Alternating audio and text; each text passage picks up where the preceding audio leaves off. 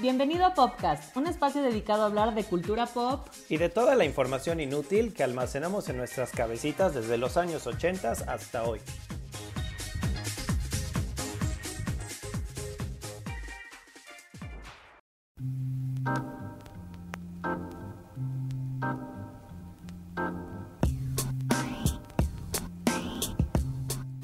Hola, ¿cómo están todos? Bienvenidos a Popcast. El tema de hoy va a ser series que no terminamos de ver y de verdad que lo intentamos, pero nada más no lo logramos. ¿Cómo estás, Ingo? Hola, hola, Piti. Muy contento de estar otra vez aquí con nuestros queridos podcasters. Y pues sí, listos para hablar de todas estas series que por más que intentamos no logramos terminar de ver. Les vamos a recordar las redes sociales del podcast en Instagram y en Twitter, arroba popcastpop. Y el hashtag para este capítulo es hashtag la serie que no acabé. Para que nos compartan ustedes también qué serie intentaron y nada más no lograron terminar, así como nosotros. Y es importante recordarles que todo esto es nuestra opinión, no queremos herir sentimientos ni susceptibilidades, por favor. Y pues yo sé que tal vez algunas de las que mencionemos a algunos de nuestros podcasters les gustaron mucho o no. Entonces pues estamos abiertos a que nos digan si sí o si no están de acuerdo. ¿Qué te parece, Piti, si empezamos con la primera en nuestra lista? Chan, chan, chan, chan. A ver, ¿cuál es? Pues miren, esta de verdad que lo intenté. Mucha parafernalia le hicieron, mucha publicidad, y la verdad es que hasta llegué a tener mis esperanzas un poco altas por esta basura que es Ana. No se confundan con la de Netflix, porque sé que en Netflix también hay una que se llama Ana. Estamos hablando de esta serie con Ana de la Reguera que se estrenó hace un par de semanas en Amazon Prime y en Comedy Central. Que bueno, ahora Piti nos va a decir ella en cuál se quedó. Yo me quedé en el episodio tres y de verdad no pude más. Yo me quedé en el episodio uno y mira que a mí me gusta... la... me gusta terminar la, las cosas. Casi siempre cuando empiezo una serie la termino por disciplina, porque dije, bueno, ya la empecé, la tengo que terminar. Pero esta, la verdad es que no, no sé, es una, como es una comedia. Y no, no sé, no me pasó ni un ja, ¿sabes? Y yo soy demasiado simple, la gente que me conoce sabe que soy muy simplona, pero no tuve ninguna risita así, no se me hizo ni simpática, no sé. Me dio un poco de pena ajena, la verdad. Y también lo que dices, es como le hicieron toda la fiesta del mundo, la ciudad está tapizada con billboards, con pósters, con todo, todo, todo, en todos lados salía... la publicidad. Dije, bueno, seguramente me estoy perdiendo de algo y le voy a dar la oportunidad, y le invertí creo que veinticinco minutos el primer capítulo. Dije, no, muchas gracias, me retiro. Decepción máxima. A mí la verdad me molesta un poco, he de decir, cuando hacen este tipo de series con tanto presupuesto, porque si hablamos de la producción pues tal vez no sea tan mala. Si nos ponemos un poco mamones, la fotografía y demás, o sea, se nota que le invirtieron. Entonces a mí me da un poco de rabia cuando tienen como todo el presupuesto, como al, al, no sé, al staff necesario, y hacen esta clase de cosas. De verdad, me parece súper sobreactuada. Yo no me compro para nada que esa sea la vida real, obviamente, de Ana de la Reguera, porque es como que un poco absurdo todo lo que pone. Y no, no, de verdad, eh, igual, no me sacó una risa en lo absoluto. Se me hizo demasiado, too much. Yo como lo que, bueno, por las cosas que escuché de ella misma en las entrevistas que daba, era que quería burlarse de ella, de ella misma. Y yo creo que para los mexicanos nos cuesta mucho burlarnos de nosotros mismos. Entonces me parecía como algo interesante de ver. Dije, ah, bueno, pues si se está burlando de la desgracia... O sea, hay otras series en las que se burlan de su desgracia, como, no sé, eh, Fleabag, por ejemplo. Y sale muy bien, pero aquí la verdad le salió todo un poquito mal. Y no, no, no sé, yo sentí demasiada pena ajena. Se me hace algo extraño porque eh, lo que dices, hay como producción, hay dinero. Ella no es mala actriz, la, el director es eh, Carlos Carrera, me parece, que es un buen director. No sé, como que tenía todo para triunfar. Y pues... todo y nada. No, nada. Pero bueno, ya le dedicamos mucho tiempo a esta serie, creo. Hashtag eh, la serie que no acabé es Ana, de Ana de la Reguera. Y pues sí, no. Oye, ¿qué tal? ¿Qué te parece si calificamos así como, como empezamos el, el, el podcast? Eh, ¿Cuántos capítulos lograste ver de esta serie? Entonces, esta yo logré uno, ¿tú? Yo logré tres, pero muy, con muchísimas ganas y así como de estas que puse así de, de background sound. Y no, ajá, no logré demasiado. Qué masoquista eres, en fin. Sí, sí, sí, la verdad, me, a veces me gusta torturarme. Somos un poco ñoños y queremos continuar con eso. Y la segunda es... Bueno, yo quise conectar Ana con otra mexicana, que, insisto, no queremos herir sentimientos, pero se llama Desenfrenadas, que es una historia de cuatro chicas... Si no mal recuerdo, cuatro o tres, no, tres, tres chicas. No, sí, no, son cuatro, cuatro, cuatro, sí, porque al final hay una cuarta, sí. Yo la empecé a ver porque sale Tessa, que me gusta un poco lo que hace con su música, aunque sea un poco hipster. Y por curiosidad empecé a verla. Eh, los primeros dos capítulos no me parecieron tan malo, pero llegó un punto que dije, no, no puedo más. Y también en este caso llegué solamente al tercer capítulo. Dios, pues mira, esta yo por disciplina la acabé. No sé, para mí no tiene ninguna... No aporta como nada lindo. Las actuaciones como que bastante medianonas. A mí se me quitaron las ganas de verla porque se la pasan de malas todo el tiempo, peleando todo el tiempo. Es como, ¿qué es esto? Y lo mismo, ¿sabes qué? Que siguen poniendo... Eso a mí también me molesta mucho. Es como este mundo alterno en que todos son fresas y tienen... Me parece un poco que quieren copiar este style de las series americanas en las que todo es perfecto y a la, a la vez es horrible, ¿no? Pero el caso de todas las chavitas, menos la última que entra en el panorama de la serie, pues las tres tienen una vida poca madre... Todas están súper acomodadas, o sea, es así como dejemos nuestras responsabilidades y vámonos de viaje. No sé, como muy real la situación y después se desencadenan todas estas eh, circunstancias alternas que a mí no me acaban de convencer. También siento que ahí quisieron hacer un poquito Girls, la serie de Lena Dunham, sí. Y pues no. Y los estereotipos, ¿no? Los estereotipos de... La fresita hipster eh, obsesionada con la moda, la ñoña que es una fregonaza y es una niña prodigio, pero yo nomás no le vi lo brillante, la otra que tiene un issue con su sexualidad y pues la otra que es chica barrio, ¿no? Como que súper marcados los estereotipos y eso a mí tampoco me gustó. Leí en muchos artículos que lo que le daba como el auge era este girl power mensaje. A mí tampoco me dejó como un mensaje tanto de girl power, pero bueno, tal vez a otras personas sí. Bueno, ¿cuál es la que sigue en tu lista, Piti? Te toca a ti. En mi lista, chan, chan, chan. Ugh, horror. Valeria, una serie española que está ahorita... Perdón, antes de que continúes, es que solo a ti se te ocurre hacer como scrolling en Netflix y ver Valeria.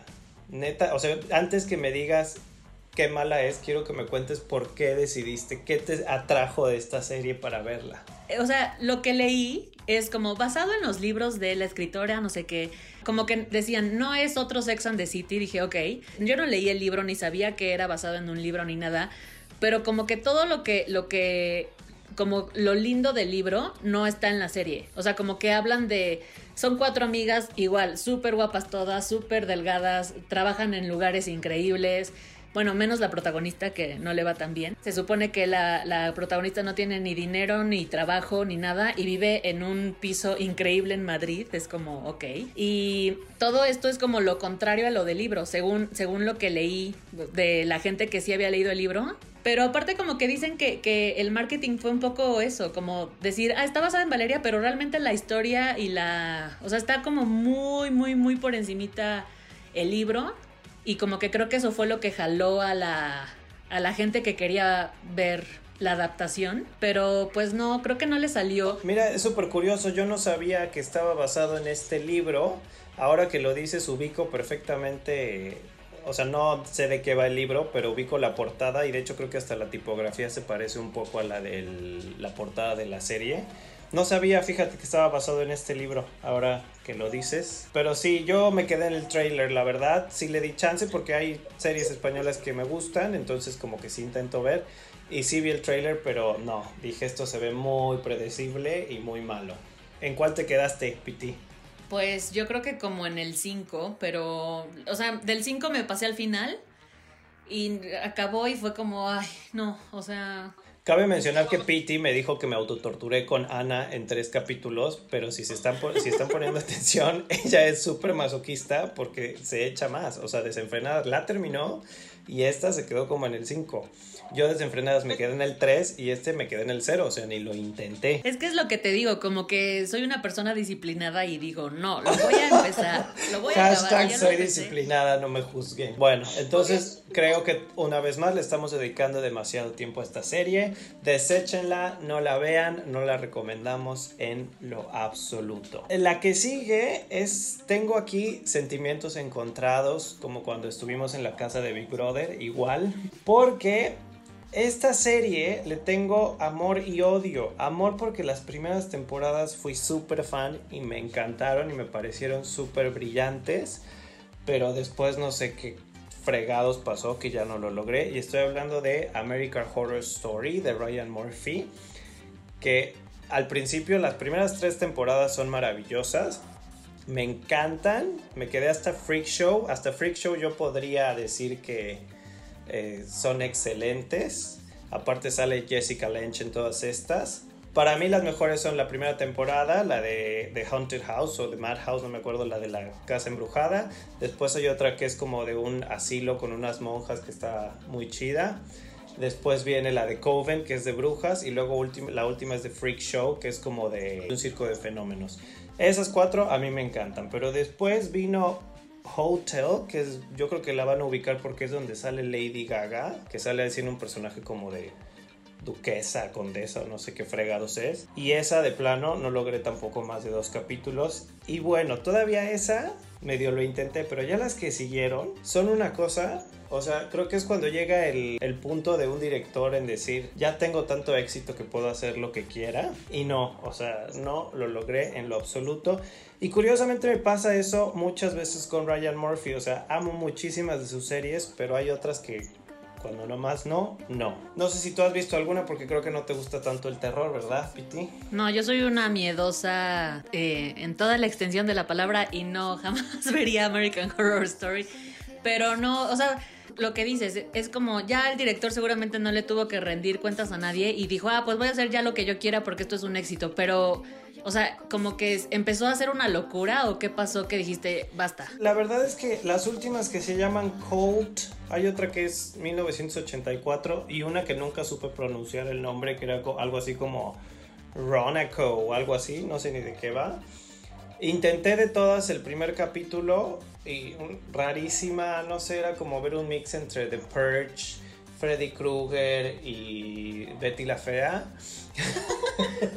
Exacto, entonces era una cosa muy rara. Después salió otra que se llamaba Apocalypse y sí la quería ver, pero ya no la vi, la verdad es que hasta se me olvidó. Yo creo que porque me quedé con esta imagen de estas últimas temporadas. Y una vez más, yo sé que hay gente aquí que ha de ser súper fan de American Horror Story, pero en mi caso personal nomás no lo logré. Y soy de esos que la defendió a capa y espada porque era muy fan de las primeras cuatro temporadas.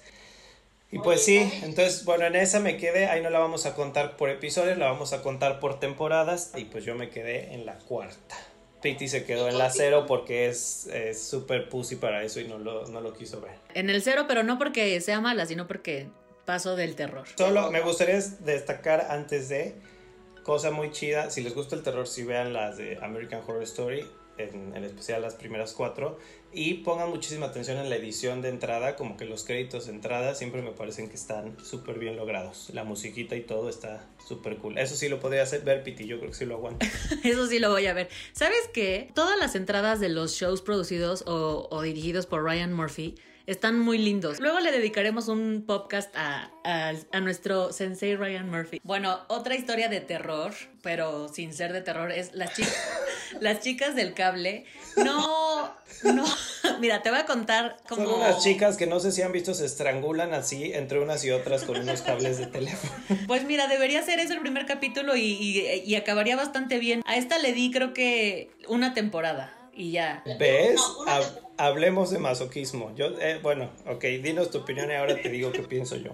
No sé, la historia no me parecía mala, me parecía como, como esta idea buena de estas chicas trabajan ahí este, como telefonistas en la central telefónica Y en el primer capítulo hay, hay un asesinato, no, la verdad es que no me acuerdo muy bien. La protagonista y la hermana deciden huir a Argentina, pero la policía las agarra y ya no pueden cumplir este sueño, ¿no? Y luego como que tenían esta ondita de querer ser eh, Great Gatsby y no les salió, les salió muy feo. Y no, la verdad es que la historia igual ya se vuelve en un punto una novela eh, bien hecha, pero al final del día una novela. Ya no me atrapó, ya no quise invertirle más tiempo. Esta serie también la anunciaron por todos lados y dije, bueno, es la primer, la primer serie eh, de Netflix española, va a estar increíble. Y pues no, no, bueno, a mí no me gustó, sé que a mucha gente sí. Pero... a mí me dio, fíjate, como flojerita desde el principio, no la intenté. Hace no mucho, mi roomie la estaba viendo en las mañanas, así como mientras hacía tiempo para irse a trabajar. Y entonces como que me dio, le puse atención y me parecía totalmente una telenovela. Pues igual con mucha producción y todo, pero literalmente era como ver el, el secreto del Puente Viejo en Netflix, ¿no? Entonces, bueno, pues eh, no lo logramos con, tampoco con Las Chicas del Cable. Bueno, yo voy a mencionar una... que esta creo que es donde más me van a crucificar, pero es de estos misterios en mi vida que no entiendo por qué a la gente le encanta de esta manera tan religiosa esta serie. Y de verdad esta sí la he intentado desde que vivía con mi mamá. Y es Grey's Anatomy. Por favor, alguien explíqueme cómo una serie de este tipo puede llevar quince temporadas y la gente... sigue súper enganchada a ella. Sí vi de las... yo creo que habré visto las primeras tres o incluso cuatro. Pero es que es de estas series que, vaya, muy, muy fresa, muy fresa. Pero al final fue peor que Beverly Hills nueve cero dos uno cero porque literal todos y todas y todes se metieron con absolutamente todos. La protagonista, que creo que se llama Meredith, es una cosa insufrible de verdad, con esta cara de víctima todo el tiempo. Luego estos galanes de telenovela que también son reciclables porque va uno, regresa otro, luego vuelve el otro, aparece otro. Ay, no, no, no, no. Perdónenme, pero la detesto. Entonces, esa la intenté. Nunca la seguí fielmente, creo que la veía más bien porque mi mamá la veía.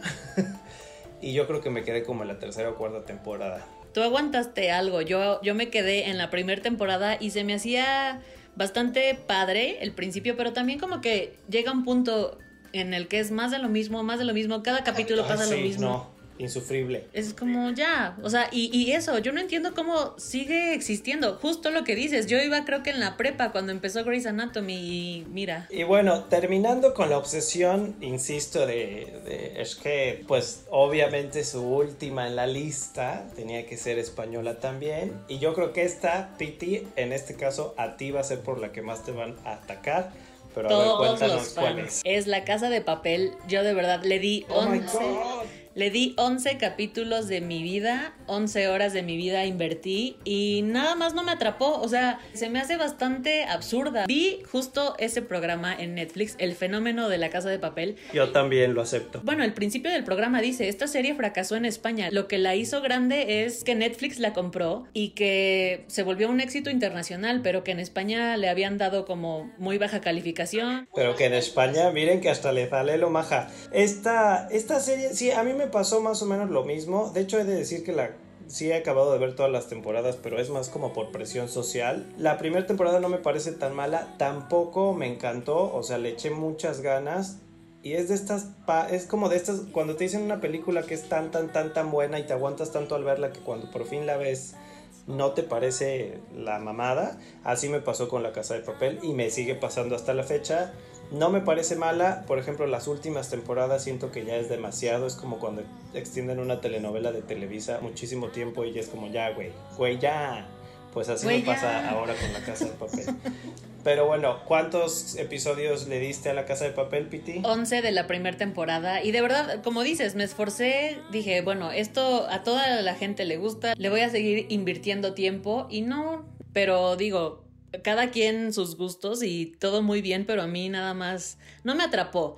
Y también como que hay este, este tipo de cosas que yo no entiendo de Netflix. Empezaron haciendo House of Cards. Y acaban haciendo Valeria, es como, ¿qué? Bueno, yo ahí sí entiendo un poco que es como el, el abrir la, la brecha a todo tipo de público. Y yo me imagino que a mucha gente le gustará. Digo, estas series al final existen y continúan con más temporadas porque a la gente les gusta. La Casa de Papel tiene algún mérito. Siento que sí fue como original en su... momento, sobre todo la primera temporada. Las demás a mí ya me parecen super Hollywood style, super forzadas, así de vamos a despilfarrar dinero en producción, en explosivos y demás. Pero bueno, pues esas fueron nuestras series que por más que intentamos no acabamos de ver. Yo solo voy a mencionar las rápidas, que no merece la pena hablar mucho de ellas, pero que yo nomás no logré, no sé ni por qué las empecé a ver. La primera es una que se llama Jane the Virgin, que me recomendó una amiga y no logré, super telenovela.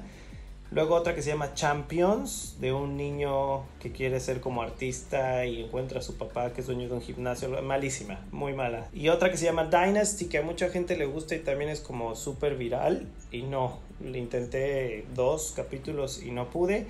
Y les estaba diciendo, guardo hasta el final, la de Ryan Murphy que no logré, que es una que se llama The New Normal, que de hecho pues fue tan mala que creo que no la renovaron ni segunda temporada, y igual solo logré un capítulo. En fin, muchas gracias por escuchar este Popcast Pop. Eh, les recuerdo que hay un hashtag para que participen con nosotros en redes sociales, es hashtag la serie que no acabé. Esperamos todas sus aportaciones y que nos cuenten un poquito de por qué no la terminaron. Y pues nada, nos escuchamos la próxima semana. Adiós, chao, chao. Bye, podcasters, we love you.